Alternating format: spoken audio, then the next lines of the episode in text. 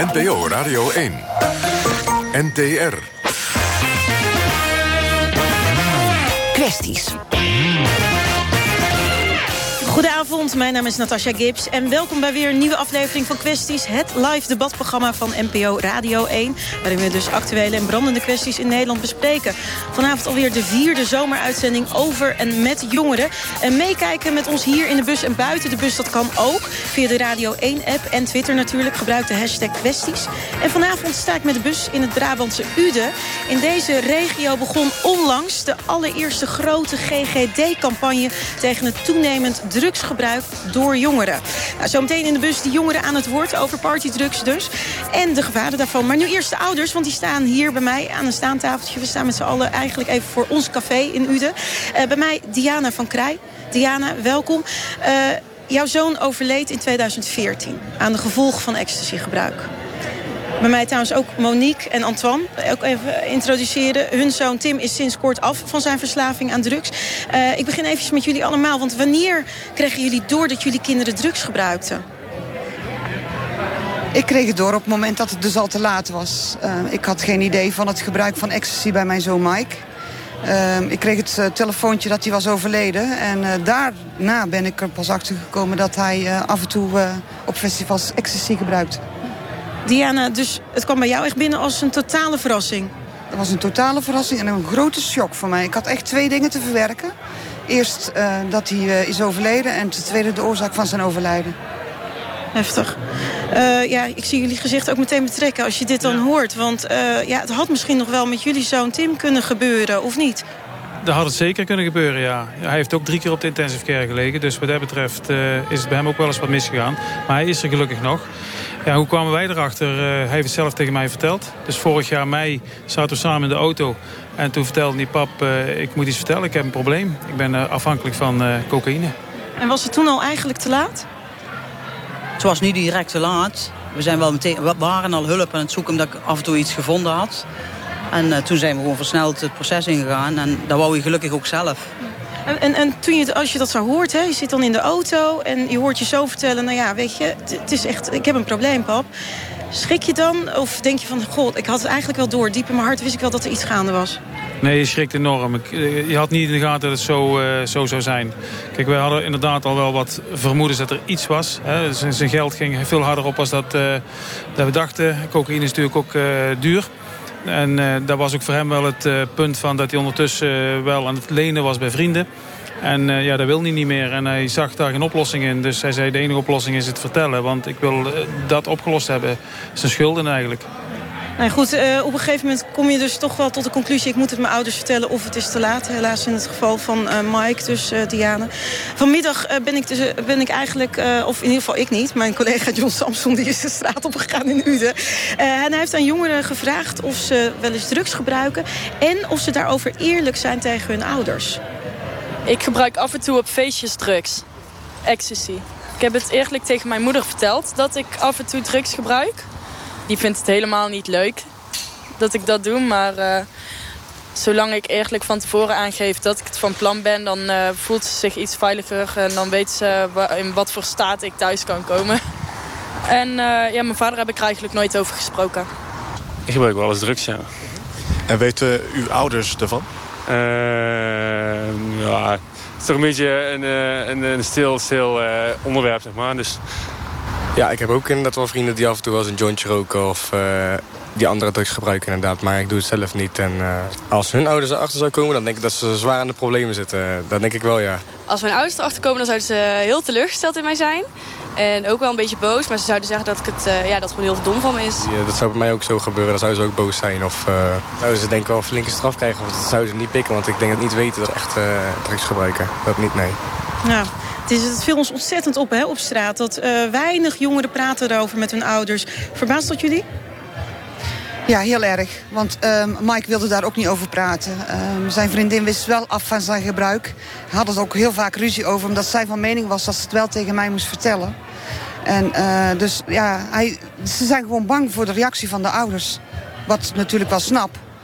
Maar ja, je wilt toch eigenlijk wel dat ze alles met je delen. Ook zulke moeilijke kwesties. Uh, want dan ben je er als ouder gewoon om ze te kunnen helpen. Dan was het misschien niet te laat geweest. Nee, want uh, je hoort vaak ouders zeggen... ik weet niet of jullie dat ooit zelf hebben gezegd... ja, ik weet dat jongeren drugs gebruiken, maar mijn kind, mijn kind niet. Absoluut niet. Nee, ik had er echt helemaal geen uh, benul van. Ik was daar ook helemaal niet mee bezig. Om, uh, ja, ik bedoel, dat leefde helemaal niet bij ons. En dan komt het in één keer zo dichtbij. En dan denk je, oh chips, waarom heb ik dat dan niet gezien? Hè? Waarom heb ik dat niet gemerkt? Nee. En, en jullie, bij jullie, hoe, hoe zit dat eigenlijk, uh, Monique en Antoine? Nou ja, bij ons Tim is iemand die alles uitprobeert en alles doet. Dus uh, op zich uh, dat hij dat wel een keer zou proberen, dat verwondert mij in elk geval niet. het is iemand die alles wel ja, wil, uitprobeert, zeg maar, doet. Want denken jullie dat het ook een beetje een karakterding is? Dat je dat gaat uitproberen? Ik zie jou knikken, maar wat denk jij? Ik denk het wel en het ligt ook aan met welke vrienden dat ze omgaan. Achteraf gezien uh, is Tim wel ooit geschorst geweest voor wietgebruik. En daar hadden we veel sneller moeten ingrijpen. Dus samen met de school. Maar toen is hij gewoon een dag geschorst en voor de rest is niks geweest. En wij waren zelf al uh, bij Novadik... Uh, ja, was ik een keer op gesprek geweest van... Goh, hoe kan ik dat aanpakken? Want ik had een keer een pilletje gevonden. Hoe moet ik dat doen? Dus we zaten al een beetje in die molen. Dus ja, dat het zo ernstig was met kookgebruik. Maar dat blijkt ook, het is zo verslavend. En ik ben me ontzettend in gaan lezen. Ja, en dan, dan merk je wel dat er veel kennis ontbreekt. Bij heel veel ouders, maar ook bij leraren, bij huisartsen. Ze weten er niks van. Veel... Diana, ik zie jou knikken van die kennis ontbreekt. Had jij ook last van? Nou ja, ja achteraf, hè, want ik praat over achteraf. Uh, die jongeren die hebben geen benul hoe, hoe, hoe, hoe risicovol dat het is wat ze doen. Ze, of het erbij horen is, of uh, ik weet niet wat het is, maar uh, ze hebben geen benul. Ze doen gewoon mee, ze doen maar iets. En heel onbe onbesuist ook. En op een gegeven moment kan het dan ernstig misgaan. In het geval van Mike is het dus ernstig misgegaan. Uh, hij is er niet meer. Kun je met mij teruggaan naar die dag dat dat dus verschrikkelijk misging? Kun je vertellen wat er precies gebeurd is? Uh, ja, ik wist uh, natuurlijk dat hij naar het festival toe was. Ehm, ik had helaas was ik niet bereikbaar omdat ik mijn telefoon op het werk had laten liggen. Dus zondagochtend, wij, ik zat met mijn vriend in Antwerpen. En mijn zus had um, hem, mijn vriend gebeld twee keer. Ik heb haar teruggebeld. Zij wilde niet met mij praten. Zij wilde meteen mijn vriend spreken. toen dacht ik van, ja, wees er dan aan de hand wat je niet met mij wil bespreken. En toen dacht ik wel dat er iets erngs is, maar ik dacht nog steeds niet aan Mike. Uh, toen heeft uh, mijn vriend het gesprek uh, genomen. En ja, die komt helemaal lijkwit terug. En hij heeft tranen in zijn ogen. Ik zeg, joh, wat is er toch aan de hand? En na lang, lang do doorvragen kom ik er dus achter dat, dat dan Mike is overleden. En dat op dat moment nog helemaal niet bekend is waaraan of hoe of wat.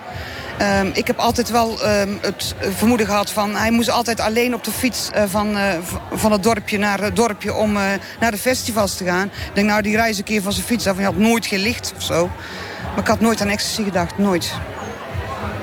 Wat was het voor jongen? Want we hebben het net over Tim gehad, heel eventjes. Uh, daarvan zei jij, Monique, van, dan hadden ze wel even eerder mogen ingrijpen op school. Wat voor, wat voor jongen was Mike eigenlijk? Uh, Mike was uh, een heel sociale jongen, maar wel eenmaal handvaten. achteraf is mij wel heel erg veel duidelijk waarom dat je toch wel af, af en toe naar ecstasy greep. het was een, een sociaal-emotioneel zat hij heel moeilijk in elkaar. En op het moment, wat ik nu dus achteraf dan weet heeft zo'n pilletje dan wel eventjes de verlichting om, om je heel fijn te voelen. En te denken van, oh, zo weet je wel, dat je even alles kunt vergeten. Alle chaos in je hoofd en al die dingen meer. Alhoewel ik nooit iets van die chaos echt heb gemerkt. Ik vond het wel een moeilijke jongen in de omgang ooit. Maar ik gooi het gewoon op puberteit. En uh, nu ben je, doe je dus mee aan een uh, campagne, een nieuwe campagne van de GGD. Ja, dat je hoopt het, want, je, het is nog niet helemaal zeker. Hoe zit dat? Nee, die campagne is nog in een heel beginstadium, heb ik begrepen. Uh, naar aanleiding van dat ik las dat ze hier in de regio een campagne gaan starten... Um, heb ik zelf contact opgezocht met de redacteur van het artikel. Daarom is er ook daarna een artikel van mij in de krant gekomen. En toen heb ik kenbaar gemaakt van ik wil heel graag daar mijn deel aan doen. Want ik denk dat het alleen um, heel erg veel beter binnenkomt als je een ouders erbij betrekt die het hebben meegemaakt. Maar, maar Diana, ja, ik vind het super, super sterk van je. Maar ik vraag me wel af, rijd je dan niet al die wonden weer open? Het lijkt me zo, zo zwaar. Het is voor mij. Het heeft twee uh, uh, kanten. Uh, tuurlijk, ik mag weer over Mike praten. wat natuurlijk steeds minder gaat gebeuren. Mensen ja, vergeten het niet, maar je, je hebt het er gewoon niet meer over. En van de andere kant wil ik gewoon ouders helpen om te behoeden voor wat ik heb mee moeten maken. Jullie zitten heel erg uh, meelevend ook te knikken, allebei, Monique en Antoine. Herkenbaar? Ja, enorm. Enorm herkenbaar. Ja, zeker. Want uh, even over Tim. Uh, je noemde het zelf al net, Monique. cocaïne. Was dat zijn enige verslaving of was dat meer? Zowel zijn middel waar hij zich het prettigste bij voelde. En toen we dus heel erg op zijn geld zaten, toen is hij ook PEP gaan gebruiken. Want dat kost maar 5 euro per keer. Dus ja, dat kunnen ze altijd kopen. Is ook op elke straathoek te koop. En verder heel af en toe wiet. En soms alcohol, ook eigenlijk niet veel. En pillen, de, ja, dat was ook niet echt zijn ding. En dan kwam het moment hè, bij jou in de auto, Antoine. Papa, ik heb een probleem. Ja. ja wat ga je dan doen? Ja, wat ga je dan doen? Uh, je zakt door de grond en uh, dan heb je het er samen over. En uh, we waren dus inderdaad al in gesprek met, met Novadik. En dan ga je zo, ja, zo snel mogelijk daar het gesprek aan. Van god, dit en dit is er aan de hand. samen met Tim daar naartoe. En dan is op een gegeven moment wordt het toch nog wel het probleem in eerste instantie wel een beetje onderschat. Zo van, ah, Tim is er open over, hij communiceert erover, hij wil er zelf vanaf. Dus met één, één dag in de week een keer gesprek, dan, dan, dan gaat het hem wel lukken. Maar dat was niet zo. En, uh, onderschat door de, door de mensen van de instanties of door jullie? Ik denk allebei, door ons allen. Ja. Hem zelf ook. Ja. ik denk ook door, zich, door hemzelf. Ja. Zo van, nou ja, ik heb het nu opgebiecht, nu, nu moet het wel weer goed gaan. Ja, precies. En ik wil er vanaf en dan gaat het ook gebeuren. Maar uh, dat is gewoon niet makkelijk. En uh, bij hem is het toch zo dat het, het gaf hem toch een soort rust in het hoofd, blijkbaar. waardoor hij gewoon ook ja, elke dag weer wilde gebruiken. Oh, Monique, jij wil nog iets. Ik zie je ook een aantekening maken. Wat heb je opgeschreven? verslaving is ook een ziekte. Deze is ook al jarenlang erkend. Dus ja, je kunt er niet zomaar zelf vanaf komen. Daar heb je echt heel veel hulp bij nodig. En dat blijkt nu ook wel. Nu is Tim is bijna vier weken thuis. Ja, hij moet toch echt nog een strikt programma volgen. En dat zal de komende jaren nog, ja, nog heel, altijd zo zijn. Ja, want jullie hebben, jullie hebben hem naar uh, Zuid-Afrika gestuurd. Ja, om af te kijken. Hoe is dat gegaan? In eerste instantie is hij uh, bij Yes Weekend uh, Clinics in Ardennen geweest. Daar is hij eerst tien weken geweest. heeft hij het programma heel goed doorlopen. Het tien stappenplan dat ze daar hebben. En, maar eigenlijk al vrij snel toen hij terugkwam is hij weer teruggevallen. En uh, in de kliniek is ook geconstateerd dat hij toch een vorm van ADHD heeft. Wat we eigenlijk van tevoren nooit geen signalen van geweest waren. Maar die, ja, nou, nu kijken we terug en denken we, ja, best wel wat herkenbare die we eruit halen. En uh, ja, uh, dat is ook wel mede de oorzaak van dat hij, ja, hij zegt zelf ook had onrust in het hoofd. En toen ik merkte dat die middelen mij rust gaven, ja, is hij daardoor ook steeds meer gaan gebruiken. En daardoor ook vrij snel ook afhankelijk geworden. Hij is ook heel snel afhankelijk geworden. Maar hoe groot is dan de kans dat hij weer uh, terugval krijgt? Ja. ja, dat kun je geen percentage noemen natuurlijk. Uh, als hij uh, in zijn programma blijft, dat wil zeggen hij is nu acht weken nazorg ja, er zijn dezelfde meetings als uh, in Zuid-Afrika. Hij uh, heeft een sponsor die hij elke dag belt. Dat is een, uh, een ex of ook een verslaafde in herstel die al langer clean is. We hebben zelf contact gezocht met een familiecounselor, Hans Smit, die die regelmatig belt. Die wij 24 uur per dag kunnen bellen. Ja, en zo toch rust, structuur en regelmaat. Hij wil zelf weer naar school, dus ja. Maar als ik jullie verhalen maar zo hoor, heel heftig. Maar bestaat er dan wel zoiets als een recreatief drugsgebruik? Ja, ik denk zelf van niet. Uh, ik heb wel geleerd dat het inderdaad, het is een gen wat je bij je draagt. De ene is er dus gevoelig voor, de andere is er niet gevoelig voor. Alleen het probleem is, je weet niet van tevoren of je dat wel of niet hebt. En uh, bij heel veel mensen, er, er, zullen best wel mensen zijn die het inderdaad recreatief kunnen. Ja? Maar ik denk een hele grote groep kan het niet. En dat blijkt ook wel, want het is natuurlijk een gigantisch grote groep op dit moment... die gewoon afhankelijk is van die middelen. Heb ik een, eh, een stelling voor jullie, want jullie geven allebei op jullie eigen manier allemaal eigenlijk aan uh, voorlichting over drugsgebruik onder jongeren is echt heel erg belangrijk. Moeten er niet veel zwaardere maatregelen genomen worden, bijvoorbeeld het sluiten van festivals, die dus niet aantoonbaar hun best doen om dus die drugs te weren?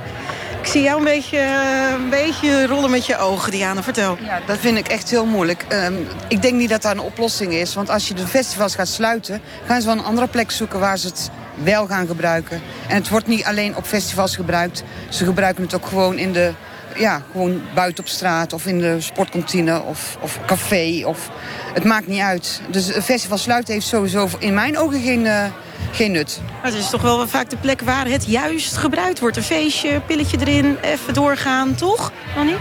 Ja, maar Tim was dus ook een eenzame gebruiker, zoals ze het noemen. Hè? Dus die gebruikt ook gewoon thuis of ja, in ieder geval ergens alleen. Dus ik denk dat veel meer uh, gezocht moet worden in bewustzijn. En dat is dan ook bij ouders, maar ook bij de jeugd zelf. Dus dat ze onderling elkaar aanspreken. Dat werkt vaak nog veel beter als wanneer de ouders dat zeggen. Ja, maar goed, eh, festivals hebben in zekere zin toch ook wel een beetje verantwoordelijkheid. Het is wel erg makkelijk hoor, vind je niet? Nee, maar daar ben ik het volledig mee eens. Ik denk dat uh, festivals uh, zeker de verantwoordelijkheid moeten nemen. Net zoals hier de cafés uh, hun verantwoordelijkheid moeten jongeren onder de 18 geen alcohol drinken... Uh, vind ik ook dat de festivals sowieso de verantwoordelijkheid moeten nemen... in het kader van drugsgebruik. En als ze dat niet doen, wat dan? Wat mag er dan gebeuren? Welke maatregelen mogen we dan treffen? vergunningen intrekken, denk ik, of zo. Ja, het heeft uh, alles met vergunningen te maken. Het, of het, maar goed, als het in de vergunning niet gevraagd wordt... dan kun je een festivalorganisator er ook niet op aanspreken. Dus uh, het begint natuurlijk ook met de politiek... dat ze wel moeten zorgen dat, uh, dat het in de vergunning ook geëist wordt. Nou is er ook een, een, een, een optie, hè? Laten we alle drugs legaliseren. Laten we gewoon alles legaliseren. De productie over aan de overheid laten. Zodat je dus in ieder geval geen rotzooi verkoopt. Hè? Dan weet je dus waar je aan toe bent. Krijg je een foldertje mee. Houden ze je een beetje in de gaten. Weten wij het ook allemaal. Nou, een goed idee of... Nee, volgens mij niet. Nee? Monique uh, is, is het er absoluut niet mee eens bij kook bijvoorbeeld, ja, je kunt uh, slecht versneden kook hebben. En Tim heeft dus ook op intensive care gelegen. Misschien is dat van slecht uh, kook geweest, dat weet je niet. Ja, maar dan gaan we dan lekker laten produceren door de overheid. Dus zorg gewoon dat we goede kook op de markt hebben. Maar dan blijf je verslaafd, dus het blijft duur. Ze, ze moeten geld hebben.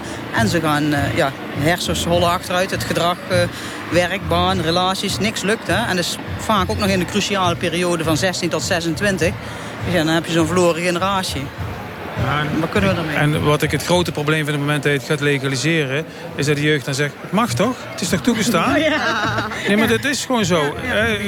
Wiet, wiet mag je er kopen. Als je 18 bent, mag je naar de koffieshop. Het is toch gewoon gelegaliseerd? Dus... Diana? Ik vind mijn ecstasy op, van de ene kant wel, van de andere kant niet. Uh, ecstasy kun je ook doordat je allergisch bent voor de stof MDMA aan doodgaan.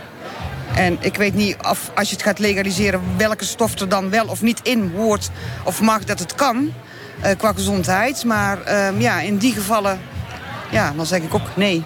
Laten we dan naar één andere belangrijke speler gaan in dit hele verhaal. Jij hebt, jij hebt ze al genoemd, uh, Monique, de scholen.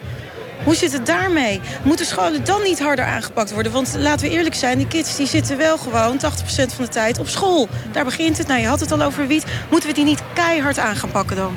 Die moeten gewoon meer voorlichting aan geven. En dat begint op de lagere school. Dan is die uh, leraar is nog heilig. Die, daar nemen ze alles van aan.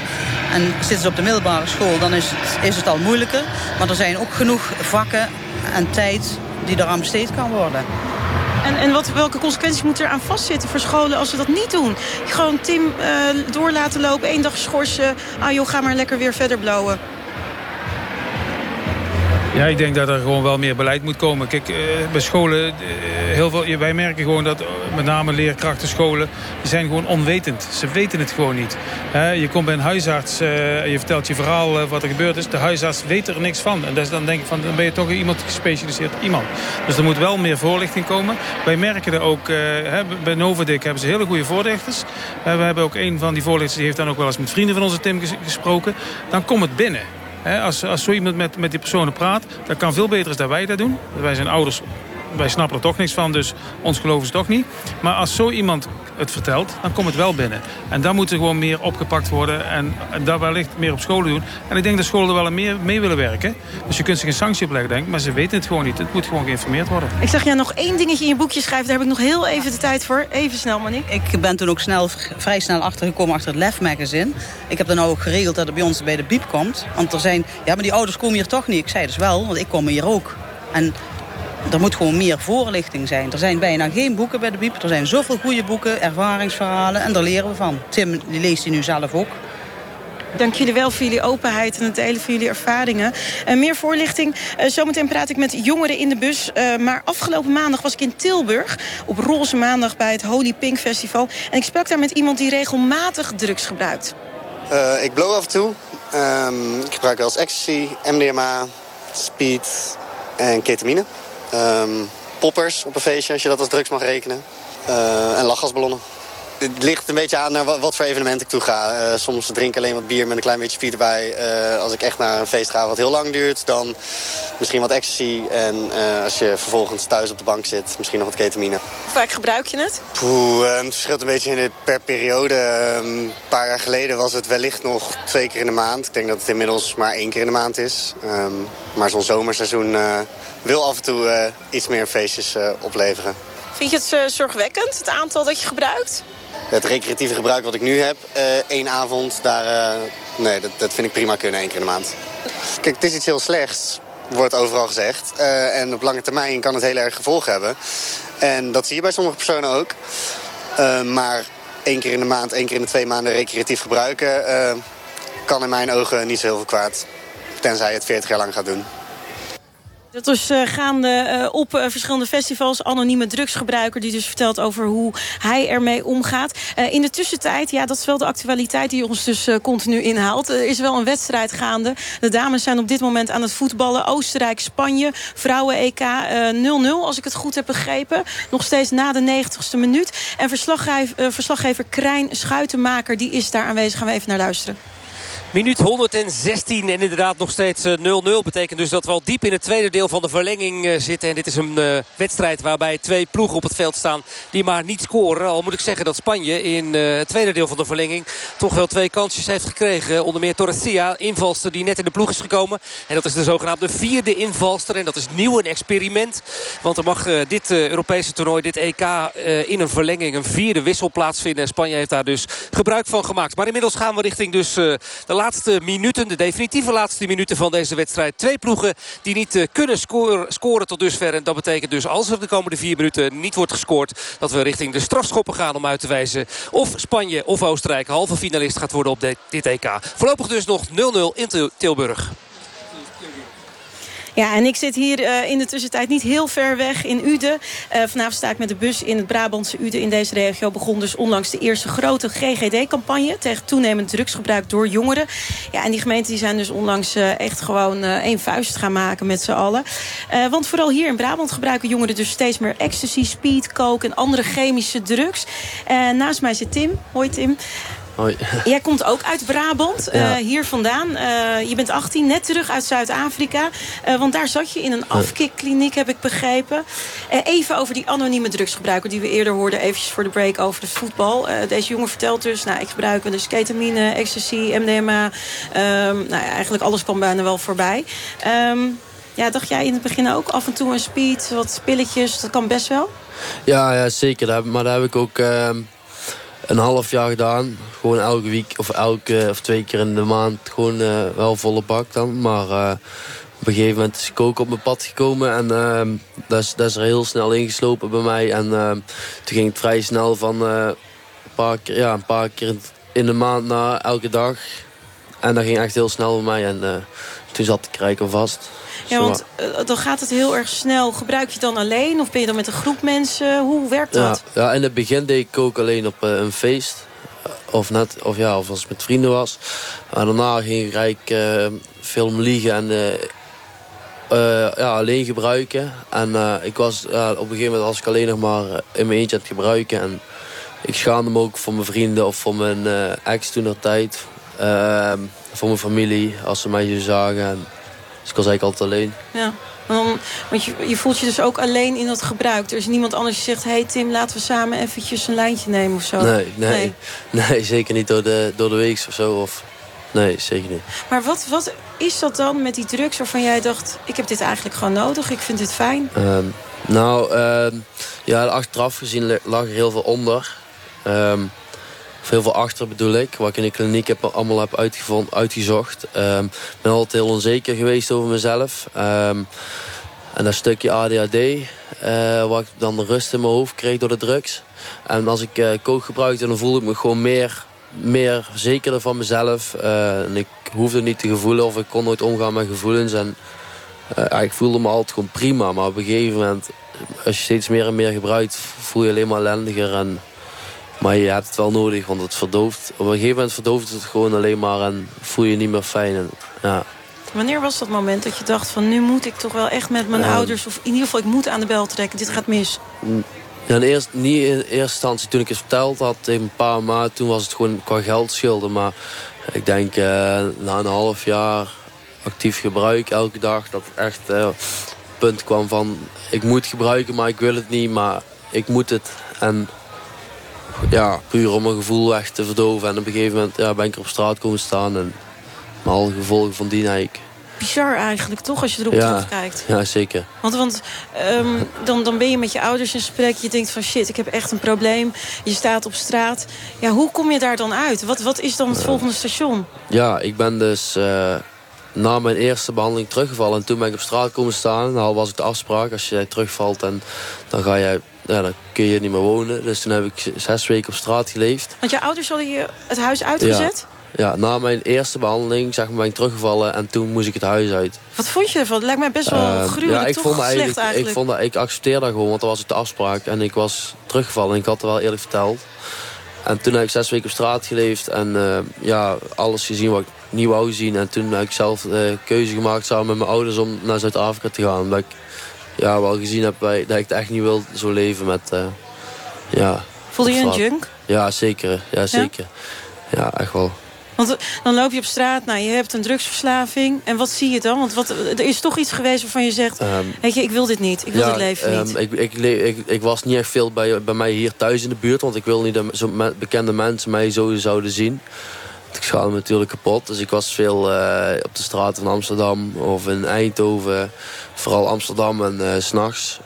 En eigenlijk, eigenlijk al zoveel ja, junkies en uh, gesproken en gezien... En, hoe dat daar eigenlijk allemaal toe gaat. En eigenlijk was er zelf natuurlijk één van toen de tijd. En eigenlijk wel echt gezien dat ik dat absoluut niet wil. Nee. Dan ben je naar de Zuid-Afrika gegaan, afkikkliniek. Ja. Je bent uh, nu bijna een maand terug, toch? Ja, ja, de dinsdag of woensdag ben ik een maand terug. Ben je een maand terug? Ja, het, het, klinkt misschien heel suf hoor, dat ik dit zeg... maar dan klinkt Zuid-Afrika, afkikkliniek in Zuid-Afrika... klinkt bijna als een vakantie. Of... Nee, nee, zeker niet. Nee, nee, Hoe gaat ik had daar, aan toe dan? Uh, elke dag van uh, eh, 7 uur s ochtends tot uh, sommige dagen tot 9 uur s avonds therapie. En sommige dagen tot 6 uur in de avond therapie. En dan het weekend gingen we wel één dag erop uit naar het strand of zo. Maar dat was ook gewoon deel van de therapie. En nee, maar het was wel echt hard werken daar, drie maanden lang. Ja. Maar ik ben echt wel blij dat ik er ben geweest, ja. Ja, en ziet er ook heel erg relaxed uit. Nou, een beetje zenuwachtig misschien, omdat je nu je verhaal op de radio doet. kan me heel goed voorstellen. Ja, precies. Maar ja, hoe groot is nou de kans dat je een terugval gaat krijgen? Want je bent nu wel weer terug in je oude omgeving. Ja, zeker. Ja, ik ben nu uh, ja, 100, uh, bijna vier maanden clean. En... Uh, maar ik voel me wel veel, uh, veel sterker dan de eerste keer. Maar een terugval kan altijd gebeuren. Maar zolang ik zeg maar uh, gewoon het programma doe wat 12 stappenprogramma van verslaving. Als ik dat gewoon volg, als ik dat programma leef, dan um, hoef ik niet terug te vallen. Ik hoef niet meer te gebruiken. En als ik gewoon over mijn gevoelens praat, over mijn uh, problemen praat, dan ik hoef, ja, ik hoef niet meer te gebruiken. En, Ga je nooit meer gebruiken? Qua drugs, nee, dat, hoop ik niet. Nee, dat is niet de bedoeling. Ook niet een pilletje? Nee, nee want, zeker want, niet. Ik krijg net een eh, berichtje binnen via uh, Twitter is dat.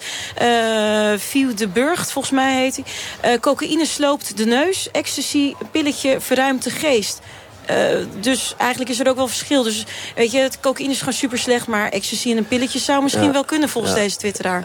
Ja, volgens hem misschien, maar bij, uh, bij mij zeker niet. Want als ik uh, bijvoorbeeld een pilletje pak... dan zijn mijn andere grenzen ook er weg. En zolang ik als ik een pilletje, als ik het alleen bij een pilletje zou houden, zou het voor mij niet zo erg zijn.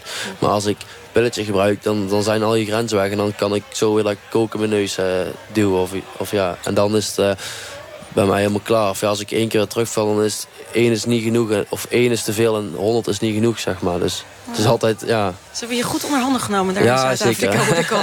nou, tegenover je zit uh, Lyle Muns. Lyle, ik zag je al echt, uh, echt knikken. Daar gaan we het zo meteen verder over hebben. Je was ooit voorzitter van Dwars. En nu ben je dus initiatiefnemer van Red 4FA. Ook wel bekend als 4FMP of Ecstasy Light. Daar gaan we het ook nog uitgebreid over hebben. Gebruik jij ook wel eens? Ja, misschien eerst even zeggen. Ik vind het echt ontzettend dapper het verhaal dat jij ja. hier vertelt. En overigens ook de ouders buiten. Uh, laat ook gezien dat drugs een hele duistere kant kunnen hebben. En eh, als mensen daarover durven te praten, dat vind ik echt ontzettend dapper. Dus eh, echt mijn complimenten daarvoor, dat raakt me ook echt. en eh, ik, ik ben je vraag even kwijt, sorry. Nee, je hebt ook helemaal gelijk. Dat, daar moeten we Ja. hem ook echt even complimenten voor geven. Tim, echt eh, tof. Tof Ja, dat je dat hier komt vertellen. Eh, ja, mijn vraag was eigenlijk heel simpel aan jou. Ja. Gebruik je wel eens? Oké, ja, nee, ik, eh, ja, zeker. Dus Ja? Ik, heb, ik heb wel eens een keer, eh, ik heb nooit cocaïne gebruikt, maar ik heb wel eens een keer een pilletje opgehad op een feestje. Waarom geen cocaïne? Ehm, ja, ik, ik, ik, ik heb het nooit gehad, dus ik weet ook niet wat het met me zou doen. Maar als ik het nu zeg maar, Maar- als wij een leuk feestje hebben... Ja. en ik zeg, Lau, even een lijntje. Nou, nee, dan zou ik toch echt nee zeggen, Nee? denk ik. Nee, ja, we weten van cocaïne dat een stuk verslavender is... en ook Mhm. een stuk meer gezondheidsrisico's heeft... dan eh, veel van de andere eh, drugs die veel op feest worden genomen. Eh, dus dat is wel altijd voor mij iets geweest waar ik een soort van grens trok... en waar ik ook zelf liever ja, niet wou gebruiken. Maar wat gebruik je dan wel? Ik heb wel eens ecstasy gebruikt en eh 4FMP. En ik heb ook wel eens een keer truffles en LSD gebruikt. Oké. Dat is weer een hele andere soort Wat is eh, je favoriet? Nou, ik vind eh, psychedelica, dat is wel echt iets... dat kun je ook niet te vaak nemen. Dat is ook heel erg, heel erg moeilijk om verslavend te raken. Maar dat, is wel, dat zijn vaak wel hele bijzondere ervaringen voor mij geweest. En dat, dat doe je één of twee keer per jaar. En met iemand die je heel erg goed kent, thuis, in een veilige omgeving. En dat zijn vaak wel hele mooie ervaringen voor mij geweest. Ja, want eh, je bent ook eh, onlangs een initiatief gestart. Hè? Dat initiatief heet eh, Red 4FA, ook wel bekend als 4FMP of Ecstasy Light. Waarom ben je dat initiatief gestart?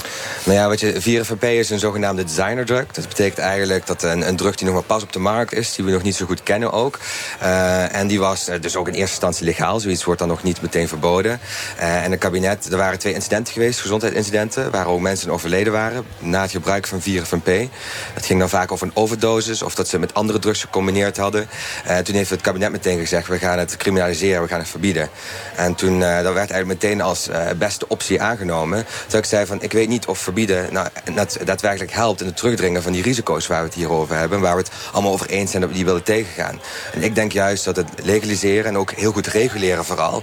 waar je heel erg controle zet op wat er nou precies in die pilletjes zit... waar je heel erg goed controleert waar het verkocht wordt... onder wat voor omstandigheden verkocht wordt... hoeveel werkzame bestanddelen erin zitten... dat dat wel echt dingen zijn die het verschil zouden kunnen maken... in eh, als drugs toch maar gebruikt worden... dat zo ver- verantwoordelijk mogelijk laten gebeuren.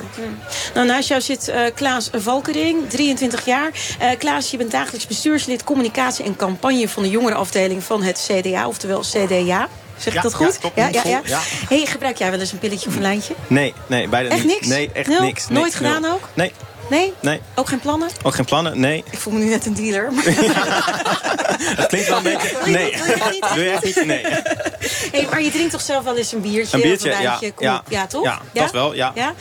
Dat is toch eigenlijk net zo schadelijk als Nee, dat is veel minder schadelijk dan drugs. Nou. Ik, hoor, ik hou gewoon nauw aan mijn, eh, aan mijn rechterzijde. Nee, kijk, een, biertje kan. Ja? Even een biertje. Ik weet dat ik een, een, een x-aantal biertjes kan hebben. Maar van een pil weet je dat niet. Je kan van een, van een half pilletje kan je morgen dood op straat liggen. Eh, en dat, dat raak je van een half glas bier niet. Hm. Die, die, die kreun die komt van rechts. Namelijk Nee, van. Jeroen op Kijk. Stelten. eh, a.k.a. ook wel Ben Pen. Eh, je bent DJ al heel veel jaren. Clubavondorganisator op verschillende plekken in Tilburg. Eh, je kreunt een beetje bij deze. Vertel. Ehm, Of was die kreun ja. niet voor jou? Jawel, zeker ook. Ja, Ja, Lyle ook trouwens. En wat wil jij hem eerst pakken, Lyle? Waarom, waarom, Nee. zo, zo, waarom zo? Kijk, we weten gewoon van alcohol dat het veel verslavender is... en ook veel meer gezondheidsrisico's heeft. Zeker als je echt een verslaving daaraan hebt... eh, dan veel van die andere harddrugs die in Nederland allemaal verboden zijn. En er is geen enkele drug in Nederland waar zoveel mensen verslaafd zijn... en waar zo massaal mensen aan of overlijden... of enorme gezondheidsrisico's ervaren als alcohol. En bagatelliseren wat alcohol eh, betekent voor heel veel mensen... eh, qua verslaving en gezondheidsrisico's, vind ik wel erg ernstig. En het, is, eh, het maakt ook een beetje een soort van valse scheiding... tussen eh, alcohol, dat we allemaal oké vinden... en waar we eigenlijk heel makkelijk over doen... en ecstasy of eh, andere drugs...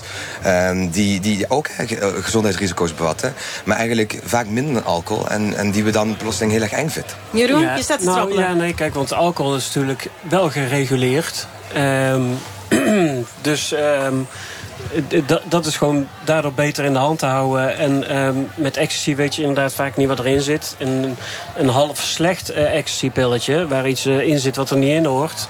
eh, dan kunnen, kan dat eh, grote gevolgen hebben, ja. Maar... ehm, ik kan me voorstellen dat eh, als jij eh, een eh, v- bijvoorbeeld op festivals dus laat testen door de GGD op gevaarlijke stoffen en dus beter reguleert en beter overinformeert dat het een, stuk, een stuk minder risicovol is en niet na een half pilletje al dood op de grond ligt. Klaas, Ja, Ja, een ja, over- wow. het een beetje Ja, overdreven, ja. een beetje overdreven For real? Ja, ja, dat wel, ja. ja. Nee, eh, ten eerste bagatelliseren van alcohol natuurlijk niet. En, en, en, en Ja, maar hoeveel drink je dan gemiddeld op een avondje? Geen idee. Ja, dat is lastig zeggen. Aantal glazen bier. Dat is lastig Paar zeggen, meer. waarschijnlijk omdat je te zat was. nee, ja, ik, Meer- ik drink nee, ook best wel veel op ja, een ja, avondje. meer dan weet je, één, gewoon bier. gezellig. Oh, Wel, meer dan één? Oh, wauw, Ja, dan voel ja. ik me echt een alcoholist. Ja, nee. Ja. nee, maar het, het is makkelijk om natuurlijk gelijk, eh, natuurlijk gelijk te zeggen... je bagatelliseert alcohol, dat is niet waar. Eh, ik vind alleen drugs een stuk erger. En daarmee praat ik al, overmatig alcoholgebruik natuurlijk niet goed. Maar sorry, mag ik heel even onderbreken? Want jij, zegt, jij maakt een onderscheid tussen drugs en eh, alcohol. Terwijl alcohol is gewoon een harddrugs. Ja, dat is, ja, Ja. Nou, ja, prima. Dan maak ik onderscheid tussen alcohol en de andere drugs. Dan, heb je, dan krijg je hem op die manier. Maar eh, wa- wat ik wil zeggen, is die andere drugs is is dermate gevaarlijker voor mensen. Eh, je moet dat niet willen. Je moet dat niet willen. Zeker niet. We hebben het net voor de uitzending even gehad. Volledig legaliseren van coke. Dat soort... Ja, ik, ik kan er echt niet bij. Dat soort ideeën, ik vind, het- ik vind het vreemd. Ik snap niet waarom we het erover hebben. Ik snap niet waarom we het op, op nationale radio dat soort oproepen doen. Ik snap dat echt niet. Want je Laten geeft een signaal af van ah, het is allemaal wel oké. En we hebben net, Oh, nee, nee, ja, nee, dan nee, hoor je nee. net die Nee, verhalen. nee, nee. Laten we het dan aan Tim vragen. Want eh, Tim, drink je nu nog wel alcohol of eh, zit dat er ook nee, niet meer in? Nee, ik drink... eh ze- eerste jaar wil ik sowieso no- eh, niet clean blijven. En, eh, en als me dat bevalt, dan eh, wil ik dat gewoon voor altijd doen. Maar... eh, Dus ook geen alcohol, nooit meer? Nee, sowieso. e- Eerste jaar, e- eerste jaar wil ik ook niet drinken, want dat kan ook weer mijn, grenzen verleggen. Ja, na, na een paar biertjes heb je vaak wel zin in een pakje coke. En dan is die grens, eh, dan is, ja, dan is de beslissing zo gemaakt. En dan, eh, ja. Maar ik wil wel ooit eens een keer gaan kijken of ik af en toe een biertje kan pakken. Maar de komende jaar zeker niet, nee. Zeker niet. Eh, Zeker ja, ik krijg net eh, ook weer een Twitter-reactie binnen eh, van Changing Perspective. Eh, die schrijft, die twittert... Verslaving is een emotionele stoornis. De oplossing is niet drugs verbieden... maar wel zingeving en sociale omgeving. Wat moeten we hiervan vinden, jongens? Nou ja, ik denk wat erachter ligt is dat je eigenlijk zegt dat vaak drugs... eh, Kijk, iemand die heel erg zich 100% happy voelt en helemaal lekker in zijn vel zit... die is niet zo vatbaar voor een verslaving. Eh, en als je echt verslaving ook wil aanpakken... dan moet je ook vaak kijken naar de diepe emotionele problemen die eronder liggen. Eh, en daar ligt vaak een kwetsbaarheid in en daar moet het eigenlijk over hebben. En je- dat is ook een van de redenen waarom je ziet of een land hè, drugs nou criminaliseert... of het helemaal legaliseert. Het heeft vaak weinig effect op hoeveel gebruikers er zijn. Hmm. Wat wel volgens mij effect heeft, is echt kijken naar welke mensen zijn kwetsbaar in onze samenleving... en hoe kunnen we hen in hun kwetsbaarheid Maar dat zo zijn goed toch gewoon helpen. jonge mensen. Jonge mensen als jong persoon ben je sowieso kwetsbaar. Ja, precies. Groepsdruk en dat soort dingen. Merk je dat ook trouwens, eh, Jeroen? Op de feestjes waar jij draait. Dat je een uitzondering bent als je niks gebruikt? Ehm, ik vind het wel opvallend. Het ligt er ook aan eh, eh, waar in het land eh Nou, je bent nu in het je land bent. waar het, het is Maar- een deel van het land waar Ja. het meest wordt gebruikt. Nee, ja goed. ehm, maar, maar het is... ehm, het valt, het valt mij wel op dat, dat er veel meer eh, bijvoorbeeld eh, cocaïne en ecstasy eh, op feest eh, is terechtgekomen dan bijvoorbeeld tien jaar geleden. Ehm, dus wat was je vraag? Sorry. Nou, mijn vraag is gewoon, merk je dat je een uitzondering bent als je niet gebruikt op een feestje of een festival? Ja, Want jij gebruikt niet, toch? ik gebruik niet. Nee, Nee, maar je drinkt nee. wel. Ik drink wel, ja. Ja. ja. Maar merk je dat je dan een uitzondering bent? Of merk je om je heen dat mensen het raar vinden als mensen niet gebruiken? Ja. Ehm, ja, toch wel even. Het ligt echt aan wat voor soort feest je bent. Maar op sommige feesten ben je zeker een uitzondering. Ja. Op andere feesten ben je echt een uitzondering als je met ko- kook de wc inloopt. Oké, dus, ik zie jou knikken, Tim. Je herkent dit. Welke feesten ben je echt een Ja, uitzondering? ik, eh, ik ging, ben zelf van de hardcore en van de Frenchcore feesten. Oh ja, ja. En, eh, Heb je wel Ja. wat nodig om het vol te houden? Ja. Toch? nee, kijk, bijvoorbeeld, ik organiseer, iedereen schil rond, ja. Ik organiseer feesten die eh, veel meer zitten in de, de afro en in de disco en in de Braziliaanse muziek. Bijvoorbeeld. Ja, daar wordt vooral ve- veel meer gewoon bier gedronken. Dan eh, dat, eh, dat er lijntjes neer worden gelegd. Dus als er een lijntje wordt neergelegd, dan ben je daar een uitzondering. Dus ja, het ligt echt wel aan de scene ook, denk ik.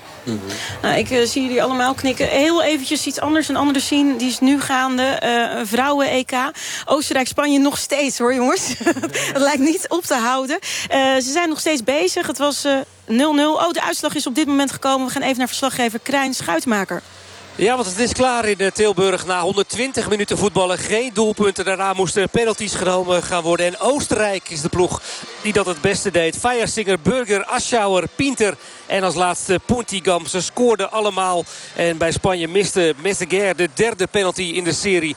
Dat betekent dus dat Oostenrijk naar de halve finale is van het Europees kampioenschap. En dat is knap natuurlijk ongeslagen door de groepsfase heen gekomen. De debutant op dit EK. Zij zijn de tegenstander van Denemarken komende donderdag in Breda. Oostenrijk dus naar de halve finale op het EK in Nederland. En als tegenstander Denemarken. En voor Spanje is het net als eh, vier jaar geleden klaar in de kwartfinale. Toen verloren ze van Noorwegen. En nu is na penalties Oostenrijk te sterk. Ja, dat is wat betreft de dames uh, die aan het voetballen zijn. De uitslag is eindelijk bekend. Een beetje opluchting hier in de bus, jongens. Of uh, volgen jullie geen damesvoetbal? Ik volg helemaal geen voetbal. Oh god, oh, oh nou ja, nou, dan ben ik helemaal aan het verkeerde adres. Maar we hebben het over drugs hier in de bus bij kwesties. Uh, drugs, ja, wel of niet legaliseren. Is het net zo erg als alcohol of is het minder erg? Et cetera. De meningen zijn verdeeld daarover. Eén iemand die ziet wel heil in het volgende idee. als een dancefestivalorganisatie niet kan aantonen... dat zij het gebruik van ecstasy tegengaat... moeten provincie en gemeente de vergunning weigeren. Dat vindt Herman Vreugdehil, uh, statenlid van de ChristenUnie SGP in Noord-Brabant. Laten we heel even gaan luisteren, jongens, naar hoe dat er volgens hem dan in de praktijk uit moet zien. Wij willen, wij willen niet accepteren dat uh, festivals waar, uh, waar veel actie geslikt wordt... dat die zomaar door kunnen gaan zonder dat er echt een beleid is om echte actie te weren. nu worden vijf pillen worden, gedoogd. Ze moeten van tevoren aan kunnen tonen en ook in het draaiboek moet heel helder zijn van hoe ze dat, uh, hoe ze dat oppakken. Is dat niet zo en wordt eigenlijk maar gedoogd, dan vinden wij dat dat soort festivals ook niet, uh, niet door mogen, uh, mogen kunnen gaan in Brabant. Actie nemen is niet normaal en festivals waarin dat niet stevig gecontroleerd wordt, die moeten ook geen vergunning krijgen om door te kunnen laten gaan wat ons betreft. Ja, uh, Tim, Lyle en Klaas. Uh, nou, ik zag jou, Lyle, helemaal freaken. Wat vind je van dit idee? Is het realistisch? Nou ja, kijk, de ChristenUnie kan iets niet normaal vinden. Maar de, de, de, en dat geldt, en dat geldt, voor, dat geldt voor heel veel dingen die ze allemaal niet normaal vinden. Maar dat betekent niet jongeren niet gaan gebruiken. En je kunt best wel van een festival vragen dat ze daar guards neerzetten die de tassen controleren. Dat gebeurt overigens ook bij de meeste festivals. Maar wat zie je dat hoeveel guards er ook neerzetten, mensen zijn gewoon heel erg creatief erin. En die vinden altijd wel manieren om de drugs naar binnen te krijgen. Of ze slikken het vlak voordat ze naar binnen gaan. Ik kan wel 10.000 manieren bedenken om alsnog je drugs te gebruiken. En wat je dan doet, en dat vind ik wel ernstig, is dat je aan symptoombestrijding Dus je pakt niet het daadwerkelijke probleem aan, namelijk gebruik. Je maakt het alleen maar moeilijker om het op een veilige manier te doen. Uh, en het gebruik dat gaat ondertussen door. En heeft de uh, ChristenUnie een moreel puntje binnengehaald. Maar ondertussen hebben we niet het onderliggende probleem opgelost. Oh, nou, ik zie hier iemand naast je van de CDA. Uh, Klaas? Nee, het, ik vind het juist een goed idee. Kijk, iedereen heeft zijn, zijn verantwoordelijkheid in het tegengaan van drugsgebruik. Dus heeft de overheid, heeft de samenleving en dus ook uh, die dance-evenementen. En het is juist heel goed dat zij in ieder geval het signaal heeft gegeven... dat drugsgebruik daar niet hoort, er goed op controleren. En er zijn echt mogelijkheden voor. Met het inzetten van uh, agenten in burger... die, die we op, de, op festivals tegengaan. Uh, betere screening aan de poort. Je kan een drugshond neerzetten. Er zijn tal van mogelijkheden die er zijn... die, die, er, die ook voor de hand liggen. Um, en je kan inderdaad als gemeente als provincie gewoon zeggen... er komt geen vergunning voor een evenement wat op maar normaal vindt. Wat de boodschap geeft, gebruiken hier kan, mag en is prima.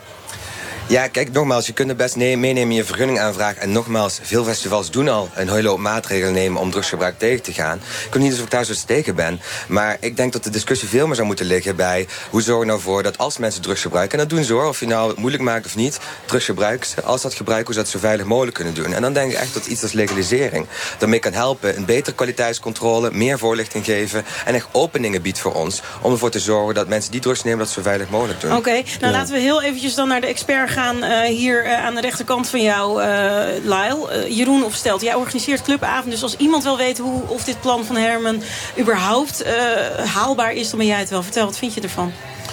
Uh, nou, ik vind op zich een goede controle geen probleem. Alleen het moet gewoon niet de spuigaten uitlopen... en je moet niet alle verantwoordelijkheid uh, leggen bij uh, de organisatoren. Want de verantwoordelijkheid voor het gebruik ligt uiteindelijk toch bij de persoon zelf. En die moeten gewoon goed, vooral goed geïnformeerd en begeleid worden. Ik denk dat dat, veel belangrijker is. Um, wij kunnen niet in een club um, bijvoorbeeld de hele nacht lang twee bewakers uh, in de wc zetten. Waarom en, niet? Ja, de, de is, de is, het is al duur genoeg om een clubavond te organiseren sowieso. Maar um, het moet geen gevangenis worden. Met uh, allemaal cipiers die overal langs de kant staan. De, mensen komen daar voor een ontspanning. Die willen een plezier maken met elkaar. En als dan overal eh, overal bewakers staan met de herdershonden. Ja, sorry, ik denk dat dat een heel plezier weg is. Dat klinkt als een concentratiekamp. Ja, ja, maar hij, hij had het over honden. Ja, Klaas, jij maar die heb, dat je ook, ook die heb je al. ook heel klein, eh, die hondjes. Maar, maar ze, ze hebben wel een verantwoordelijkheid. En oké, dan is je winst dus op die avond iets minder. Goh, wat Nee, jammer. nee, je hebt luister. toch je, hebt toch je verantwoordelijkheid. En natuurlijk ligt die voor een deel bij, je- bij de eindgebruiker. Ja. Maar het- wat jij zegt, voorlichting. Ja, op een, op een dansavond voorlichting gaan geven over drugsgebruik aan ze allemaal. Nee, nee, nee, dat dat kan niet. Ik heb Dat- het niet over die mogelijkheden zijn er niet. Dus je zal als organisatie je verantwoordelijkheid moeten nemen. En dan zijn eh, het tegengaan van drugsgebruik. Is daar, één, is er daar echt één van? Ik ben het ermee eens dat ook, ook de organisatoren eh, verantwoordelijkheid moeten nemen. Maar je kunt niet alle verantwoordelijkheid... Je kunt zeg maar niet eh, ehm, de, de organisaties gaan straffen... eh, als, eh, als iets niet gelukt is. Dat is, eh, dat is. Ik vind dat een beetje kinderachtig zelfs. Je kunt, je kunt beter gewoon gaan, echt gaan samenwerken met festivalorganisatoren... Dan, ze, dan ze te gaan straffen en, en, en bij wijze van spreken in de hoek te zetten. Ja, maar het een sluit het andere niet uit. Kijk, we, we, we, we willen ook dat alcoholgebruik onder de 18 wordt tegengegaan. Eh, die, eh, dat ligt ook voor een groot deel gewoon bij, eh, bij de kroegeigenaren Mhm. die dat zelf moeten controleren. Maar ook die krijgen een boete als het niet lukt. Of als, het meerdere keren, als ze meerdere keren over de schreef gegaan zijn. Op dezelfde manier kan je met drugsgebruik omgaan. Nou, laten we heel even naar iemand gaan die eh, behoorlijk wat drugs heeft meegenomen naar festivals, toch? Ja, eerlijk is Ja, eerlijk. Tim, eh, wat, wat vind je hiervan? Zou, zou had het je tegengehouden als jij had geweten van... nou ja, goed, ik word keihard gecontroleerd, herderszonde, weet ik veel wat. Nee, nee, echt niet hoor. Nee, ik nam het, eh, je kan het overal indouwen. In je lichaam. Heb je dat wel eens gedaan? Nee, ik, nee, nee, niet zo ver. Maar ik bedoel, je kan het al wegstoppen op plekken wat, eh, waar de zon niet schijnt, zeg maar.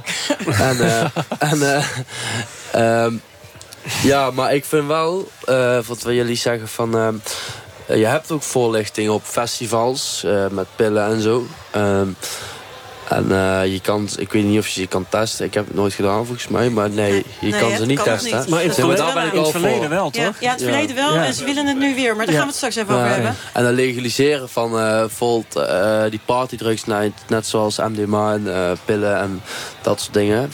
En 4FP, daar, vind, daar ben ik wel voor dat het eh, gelegaliseerd wordt. Of dat er ja, dat het gewoon kwaliteit is, zeg maar. Maar dat is coke, heroïne, crack, eh, methadon of ja, met, crystal meth en zo. Die rommel, dat moet gewoon allemaal zo blijven zoals het nou is. Eh, want ja, de, daar, gaat meer, daar gaat meer van kapot dan ja, van de rest, zeg maar. Laten we even gaan kijken naar de, die plekken waar je het allemaal kunt stoppen. Waar de zon niet schijnt, weet je wel. Als je toch eh, drugs mee het festival op wil nemen. Want afgelopen maandag eh, ben ik naar een festival geweest. En ik eh, sprak toen met Boris van der Horst. directeur van Intelligent Security. Met zijn bedrijf beveiligt hij jaarlijks honderden feesten en evenementen in en rondom Tilburg. En dit is wat hij te zeggen had over het drugsgebruik op festivals en feesten. Wij hebben echt niet de illusie dat wij de, het totale gebruik tegen kunnen gaan. Nee, dat, dat lukt ons gewoon niet. Mensen die iets goed verstoppen, die kun jij eigenlijk bijna niet vinden. Daarvoor heb je de tijd niet, je hebt de mankracht niet. En daarvoor mag je ook niet goed genoeg fouilleren als beveiliger in Nederland... om daar echt tegenop te kunnen treden. Zie jij eh, verandering in de manier waarop mensen omgaan, jonge mensen omgaan met drugs? Ja, je ziet eh, voor mijn gevoel sinds eh, de alcohol naar 18 is gegaan... is men jonge drugs gaan gebruiken. En wat ons de laatste jaren echt opvalt... is dat men heel veel middelen door elkaar gebruikt. Waar mensen vroeger of ecstasy bij hadden, of MDMA, of coke... hebben ze tegenwoordig vaak twee, drie, vier soorten bij. Zowel uppers als downers. En dat maakt wel voor zowel eh, beveiliging als EHBO heel moeilijk... om in te schatten hoe je nou iemand moet gaan eh, ten eerste behandelen... maar ook eh, benaderen. Want mensen krijgen er echt moedswings van... maar je, kunt ook steeds moeilijker zeg maar, inschatten hoe mensen gaan reageren. Maar, voor mijn gevoel, vroeger de mensen op stap gingen er altijd eentje was die nuchter bleef en voor de rest zorgde. En zorgde dat hij wel genoeg eten en dronk. Dit tegenwoordig iedereen eigenlijk aan de drugs. Dan gaan ze ook gerust mee in de auto stappen. Maar daardoor hebben ze zelf ook helemaal geen sociale controle meer op hoe het nou gaat met hun vrienden. Ja, geen sociale controle. Je weet niet hoe het gaat met je vrienden. Klaas, we hebben net al even die discussie gehad over wel of niet festivals afstraffen. Eh, controle is eigenlijk niet te doen als je dit zo hoort, toch? Nou, wat je, wat je vooral hoort is 100% is niet te doen. En daar moeten we ook gewoon reëel in zijn. 100% redden we niet. Maar extra afschrikken, dat, dat remt al. Doordat je zegt, we, we controleren stevig. Nou, er zullen sommige mensen, zeker de mensen die... Hè, we noemen het recreatief gebruik, natuurlijk een nawoord. Maar recre- recreatief gebruik van drugs... die zullen misschien al eerder denken... nou, ik doe het maar niet, want ik krijg een hoge boete... kom mijn feestje niet in als ik wel gepakt word. Dus dat rem je al voor een groot deel af. Je geeft ook het beeld af van het kan niet. Ik, ik vind het belachelijk dat een, Pia Dijkstra in de Tweede Kamer zegt... ah, drie pilletjes kan wel. Dat, dat is, als je zo al een beeld afgeeft als D66-politica... van het moet allemaal maar kunnen, het is allemaal maar normaal... dan kweek je, dan kweek je ook een basis waarin mensen zeggen... maar het mag toch? Oké, een afschrikbeleid dus. Uh, zou een verplichte drugstest aan de poort van een festival goed idee zijn? Dan bedoel ik dus ook echt dat mensen gewoon hun urine moeten gaan afstaan. Uh, even bloedtesten, et cetera, weet ik veel wat. Ik zie echt grote nee, ogen bij jou. Maar jij... Nee, dat is, dat is nee, natuurlijk niet, dat is haalbaar. niet haalbaar. Dat is niet haalbaar. Maar je kan je, je controle omhoog gooien. Dat, kan, dat soort dingen kunnen zeker. Je hebt scanners op Schiphol. Ik weet niet of je zo ver moet gaan. Maar tuurlijk kan het. En je, je kan daarin verder gaan. En, en een steekproef? Echt... He, dat we, maar, dat we kun je een voorbeeld geven op wat voor manier dan wel je dan daarin verder kunt gaan? je kan, we hebben het al eerder gehad over drugshonden. Daar kan je echt serieus op mee, al is het maar streeksproefgewijs. Je kan, uh, en dat kan op festivals prima. Daar kan prima iemand tussendoor lopen met een hondje. Dat is echt geen probleem. Je moet een beetje voorzichtig, maar nee, dat zou nee, kunnen. Nee. Ik vind het een beetje zielig voor die hond. Het is een beetje zielig voor de hond, maar die honden die kunnen dat. Uh, er zijn echt, er zijn echt mogelijkheden om daar uh, strakker op te gaan. En ook gewoon, je geeft ook een beeld af van het hoort niet en het is niet normaal. Anders dan dat we op Nationale Radio roepen, het kan allemaal. En als jij voor amateur apotheker wil spelen... en, en 101 pillen door elkaar wil gaan slikken... dan moet het allemaal kunnen en het is allemaal okay. prima. Oké, goed. Ik begrijp het dus. Jij gaat voor het, het afschrikbeleid eigenlijk... van laat zien dat je het niet wil. En jullie zeggen van ja, je moet er wel over praten. We moeten wel open over zijn. Zeker, altijd. Ja. Maar laten we dan even naar die situatie gaan kijken. Hè. Stel je voor, je zegt van oké, jongens, we gaan erover praten. Een andere oplossing, niet verbieden, maar erover praten. Waarschuwen voor de gevaren. Uh, Unity die doet dat onder andere. Ja. Uh, jij kent ze, uh, Ja, ik had ze dit weekend stond ik naast het volunteer bij een milkshake. Dus okay. dat was wel heel erg leuk. Top. En vind je dat ze goed werk doen? Ja, ze doen ontzettend goed werk. Okay. En wat ze ook heel erg doen is die voorlichting. En ze ligt ook heel erg voor op bijvoorbeeld dat combinatiegebruik... waar net het uh, radiofragmentje over ging. En ik denk dat dat een veel betere aanpak is. Waarbij je niet met het vingertje loopt te zwijden... wat mensen allemaal wel of niet mogen doen. Want daar hebben heel veel jongeren gewoon totaal geen boodschap aan. Weet je. Dan lopen ze met een keer druk en lopen ze weg. Nou, laten we naar een van de vrijwilligers... Over de gevaren. Laten we naar een van de vrijwilligers gaan kijken, uh, ja. luisteren. En dan wil ik van jou weten inderdaad wat je van deze aanpak vindt. Uh, en ook van de rest van jullie mening natuurlijk. Ik namelijk een vrijwilligster van Unity. Uh, Sarah Minne heet zij. En uh, zij vertelt dus hoe zij te werk gaan. Uh, wij hebben enquêtes over uh, eigenlijk verschillende soorten drugs. En vanuit daar, dat is een aanknopingspunt voor een gesprek. Uh, dan kun je ook kijken wat die persoon nodig heeft aan informatie. bijvoorbeeld over speed of ecstasy. En in die enquête staan vragen over wat er bijvoorbeeld mis zou kunnen gaan. En wat die persoon daar al van weet. Hoe ziet het er dan uit? Wat voor vragen kan ik dan verwachten? Stel dat ik meedoe aan een enquête. bijvoorbeeld als je een quizje zou doen over ecstasy. ja, je zou watervergiftiging kunnen oplopen. Hoeveel glazen water per uur mag je drinken? Hoe zitten de doseringen bij MDMA? Uh, en ja, waar moet je dat laten testen? Zulke vragen zitten erin. Zie jij in je omgeving dat mensen er wel eens onverantwoordelijk mee omgaan? Uh, ja, zeker jongere mensen die uh, dus niet voorgelicht zijn... die niet weten wat combinaties bijvoorbeeld met drugs kunnen doen... of uh, bepaalde middelen met iemand... als je bijvoorbeeld gevoelig bent voor depressies of psychoses... dat dat dat ook aan kan wakkeren. Heel veel mensen die zijn daar niet bewust van. Is het misschien verstandig om drugs helemaal gewoon te verbieden? Ja, dat zou je eigenlijk zeggen, maar in deze maatschappij wordt ook bijvoorbeeld heel veel alcohol gedronken. En ik zie dat ook als drugs.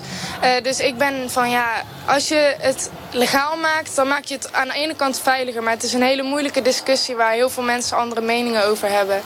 Ik zeg niet verbieden, maar dat is mijn mening. Ja, dat is, dat is haar mening. Ik ben op zoek naar jullie mening. Uh, ik vind het wel heel erg dubbel. Vinden jullie niet? Aan de ene kant zeg je, je mag geen drugs mee naar binnen nemen. Aan de andere kant zeg je, ga er wel lekker voorlichting over geven. Dat is raar? Nou ja, ik denk dat je... Maar of het nou raar is of niet... ik denk dat we in de drugsdebat ook veel minder vanuit ons... Hè, wat, wat, we voelen en wat we moreel vinden... moeten beredeneren. Veel meer moeten beredeneren vanuit dat werkt. Hè, want het gaat uiteindelijk over de veiligheid van de gebruikers. Het gaat uiteindelijk erom dat mensen niet verslaafd raken... dat mensen niet in een coma raken enzovoort enzovoort. En dan denk dat je eigenlijk gewoon moet kijken naar beleid... dat, er, dat het leidt dat dat het minst gebeurt. en dan is wel degelijk voorlichting en testlocaties aanbieden... en ervoor zorgen dat je met mensen in gesprek gaat... veel dan met vingertje wijzen, veel effectiever. En je ziet ook dat landen die heel erg repressief zijn in drugsbeleid... vaak veel minder in slagen om drugsdoden tegen te gaan... of verslaving tegen te gaan... dan landen die daar wat open over zijn... en echt gesprek gaan met de wereld. Klaas, wat vind jij ja, maar? Dan ga je weer naar... En we, we, ik vind het echt dubbel. Ja, vind je het ook maar niet? Wat ik dan hoor is, we gaan zorgen voor veilig gebruik. Er is geen veilig gebruik. Er is geen mogelijkheid om drugs te gebruiken op een veilige manier. Die is er gewoon niet. En je kan zeggen, ja, maar dan gaan we zorgen voor pillen... waarvan we precies weten wat erin zit. Nou, dan gaan ze er drie nemen. Of we, ge we geven ze dan één pilletje per keer. Dan vragen ze een vriend om erheen te lopen. Nee, maar Klaas, er zit echt een wereld van verschil... tussen bepaalde drugs combineren met alcohol of drugs alleen maar nemen. Pilletjes verkopen waar 140 milligram eh, MDMA in zit. Pilletjes verkopen waar veel minder milligram MDMA in zit. Jeroen, dat soort zaken heb je allemaal geen controle op van het moment dat je het verbiedt. ik, ik vind het een beetje raar, want, want, want Klaas, jij weet net zo goed dat je niet eh, iets van eh, 25 glazen wodka naar binnen moet gooien op één avond. Omdat je dan ook gewoon eh, eh, in het ziekenhuis kunt belanden, bij wijze van spreken.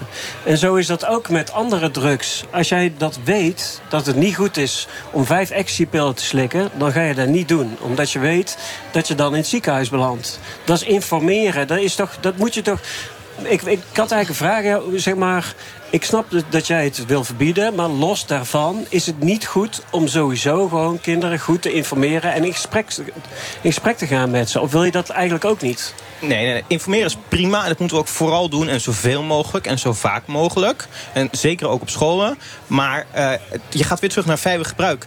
Ook als je die dosering omlaag gooit, bij bijvoorbeeld ecstasy... eh, dan kan die nog steeds dodelijk zijn. Want mensen kunnen er vreemd op reageren. Het is niet alleen de, de dosering die erin Mhm. zit. Het is ook de omgeving, het is de persoon. Het is hoeveel water drinken ze erbij, hoeveel alcohol drinken ze erbij. er zijn ja. zoveel variabelen dat er is gewoon geen veilig gebruik mogelijk. Het is er echt niet. Is er Maar- echt geen veilig gebruik eh, mogelijk? Helemaal niet? Nee, dat is niet waar. Kijk, veilig gebruik hangt vanaf. Drugs zijn niet gezond voor je, dat weet iedereen. Maar er Ja, zijn, wel, er zijn wel degelijk omstandigheden waarin je bepaalde hoeveelheid drugs neemt bij bepaalde mensen, waardoor, de- waardoor je daar niet de rest van je leven last van gaat hebben. Eh, en er zijn andere varianten waarbij je wel Ja. degelijk heel erg ziek Ja. kan worden, of waarbij je in coma zit, of waarbij je zelfs overlijdt. Tim- Nou, die, dat verschil is heel belangrijk. Tim, stel je voor dat jij eh, wel voorlichting had gehad op die festivals, et cetera. Was het dan beter afgelopen? Ehm, ja, ik ging, er was voorlichting, maar ik zelf ging daar ja, natuurlijk niet heen. Want ik ging in- voor de muziek en voor, ja. Ja. Dus die voorlichting is voor mij... eh, Die skipte jij gewoon. Ja, maar mijn mening is dat je die voorlichting vol moet krijgen. Veel meer op scholen of... ehm, ja, weet ik veel. Ik denk ja, op scholen voor mij het beste. Want eh, ik heb ook niet veel voorlichting gehad op school volgens mij. Maar eh, vooral op de middelbare school. En dan, dan gasten zoals... eh, ja, of mensen zoals ik. Of jongeren die zelf door de, in de shit zijn geraakt door drugs. Door drugs. Die, die daar eh, op scholen komen vertellen Ja. dat het veel meer aanslaat dan... En jouw toekomst? Ja. Hoe gaat jouw toekomst eruit zien, Tim? clean. Clean. ja, goed. Mooie woorden zo. Dank jullie Ja. wel, jongens. Tot zover de uitzending. De discussie gaat nog verder op Twitter. En daar ook kunt u meedoen met de hashtag kwesties of op onze Facebookpagina. Volgende week zijn we weer. NPO Radio 1. 비 내리는 서울에서 전해드립니다. De ochtend reist deze zomer de wereld rond. 일주일간에 저희가 취재한 소식을 들어보십시오. Zeven verslaggevers bezoeken zeven steden op vijf continenten. Portretten en verhalen. Yes, I mean, I was born and raised here. Over leven in een wereldstad. Deze week Maarten Bleumers vanuit Seoul. In kale kooien. 1, 2, 3, 4, 5 honden. De ochtend reist de wereld rond. Listen every morning to De Ochtend Radio 1. Op NPO Radio 1. Iedere werkdag even na half elf. Het nieuws van alle kanten. Nice.